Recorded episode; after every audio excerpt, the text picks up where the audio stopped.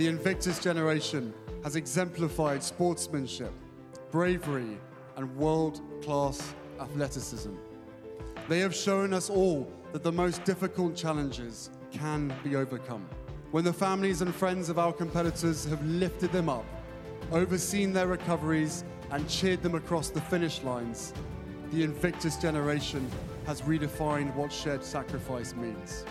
You are competing with different flags on your chest, but you are competing together for one Invictus generation. You are the unconquered generation.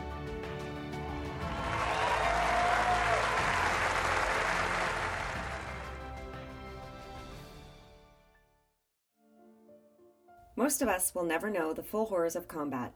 While serving their country, many suffer life changing injuries. Some we can see, others we can't. How do these Canadians find the motivation to move on? How do they learn how not to let their injuries define them? The word Invictus means unconquered. It embodies the fighting spirit of ill and injured military personnel and the idea that anything is possible.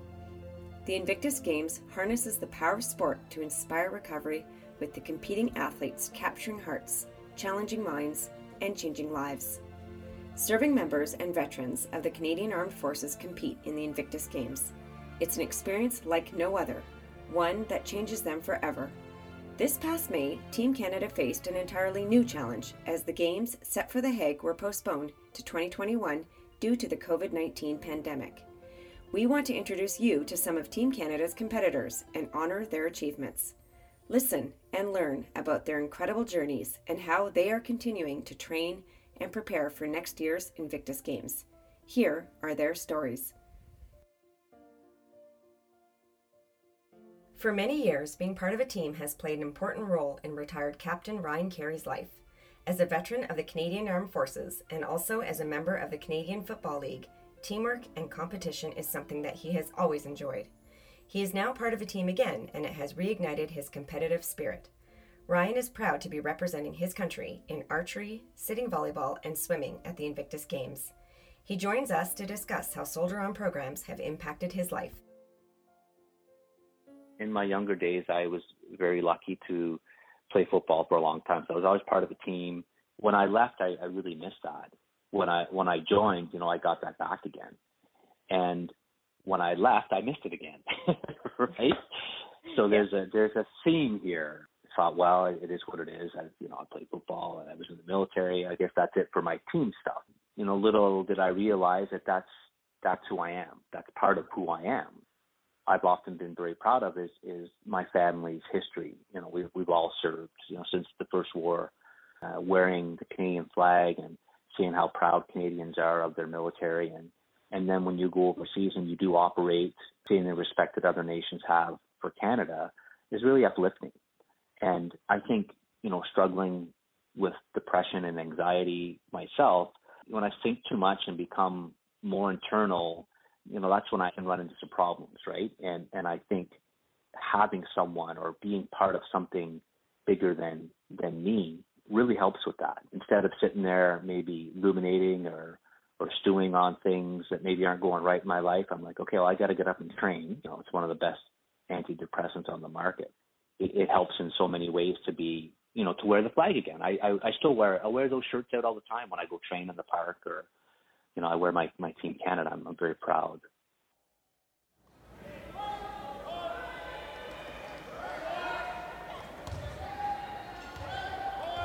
You have to have faith in yourself to take that first step and I think once you get there and you realize, well, first of all, you're not alone in your suffering, but also to see that there are other people, you know, struggling or maybe worse off than you. You know, maybe they have they have physical injuries. You look and go, wow, that's that's quite daunting. Like how are they how are they doing this? You know, why am I feeling sorry for myself when you know that this person has lost, for instance, the use of their leg? It's a bit of an eye opener and then you go there and and you're part of a team again you're part of something bigger than yourself you know that feels good and then you start making friends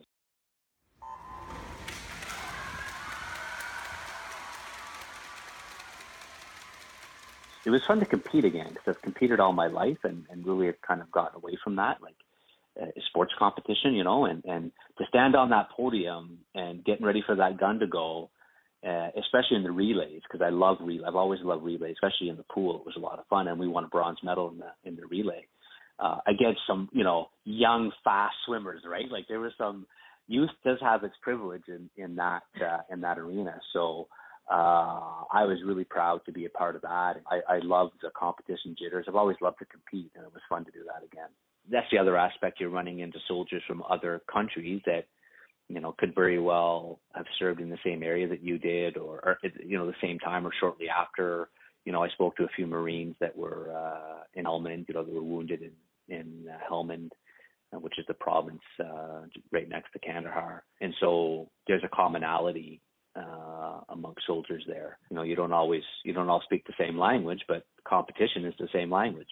The fact that we're constantly reminded of, hey, look, four to five hundred other veterans that applied for this that didn't get picked. So, you know, we're doing it for them. It's an honor and a privilege to be part of that. I certainly don't take it for granted. I I, I think about, you know, I kind of feel guilty of something. I Say, well, maybe someone else should be here instead of me because it is a great experience if you're ready for it.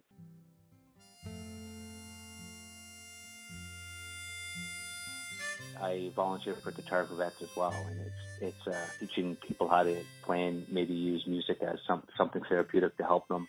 But it it, it not, never has anything to do with the guitar. It's kind of just about getting together with like-minded people and maybe people that are experiencing the, the challenges that that you have as you've been medically released. The, the tool is the guitar. Well, the tool could be a fishing rod. The tool could be a canoe. There's a lot of things out there that can help you on your on your road to recovery you know, I, I, I see the value of what of what Soldier On does, you know, beyond the competition. Uh, and I think that's what separates us from some of the other nations. I like to bookend my days with a routine. So I have a routine in the morning and I have a routine in the evening. And in my experience in life, what happens in between that sometimes is out of your control. You can try to plan your days as best as you can, but again, it's just, you know, start trying to cram everything in and something happens, the day can become overwhelming. I kind of look at life the way I look at, at training and the relationship between volume and intensity. You can't have high volume and high ten, high intensity for too long. Um, if you're training, you're just gonna you're just gonna crash and burn. Well, life is the same way, um, and I, I would rather, you know, have more volume and lower intensity and and be able to do more things than you know approach each day like oh like it's my last and I need to burn the candles on both ends. Um, and I and I think I've I've I've taken that from training, you know, from training for football, training for the military, and tried to adapt that, you know, to life. I went to a war. In many ways, she did too.